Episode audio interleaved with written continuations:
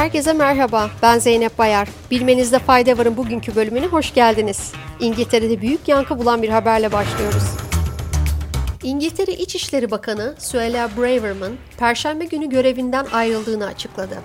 Braverman, Twitter'dan paylaştığı istifa mektubunda kişisel e-posta adresini kullanarak resmi bir belge gönderdiği ve kuralları teknik olarak ihlal ettiği gerekçesiyle görevinden ayrıldığını açıkladı. Bu açıklamanın ardından Başbakanlık konutu 10 numaradan yapılan duyuruda Grant Shams'in yeni İngiltere İçişleri Bakanı olarak atandığı bildirildi. Shams, eski İngiltere Başbakanı Boris Johnson hükümetinde Ulaştırma Bakanı olarak görev yapmıştı. Dünya Sağlık Örgütü, COVID-19 salgınının uluslararası halk sağlığı acil durumu olarak nitelendirmeye devam etmesi kararını aldı.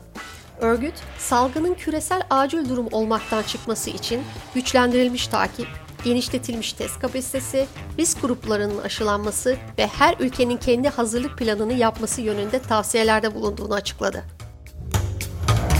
Çin'in Hong Kong özel idari bölgesinde 1 Temmuz'da göreve başlayan baş yönetici John Lee, Hong Kong'un küresel finans merkezi olarak cazibesini artırmaya odaklanacaklarını söyledi.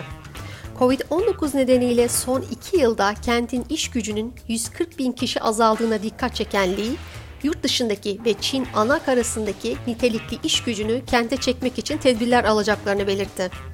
Lee bu kapsamda dünyanın en iyi 100 üniversitesinin mezunlarına 2 yıllık vize vereceklerini, Hong Kong'daki firmaların ise yabancıları işe alma kolaylığı sağlayacaklarını söyledi.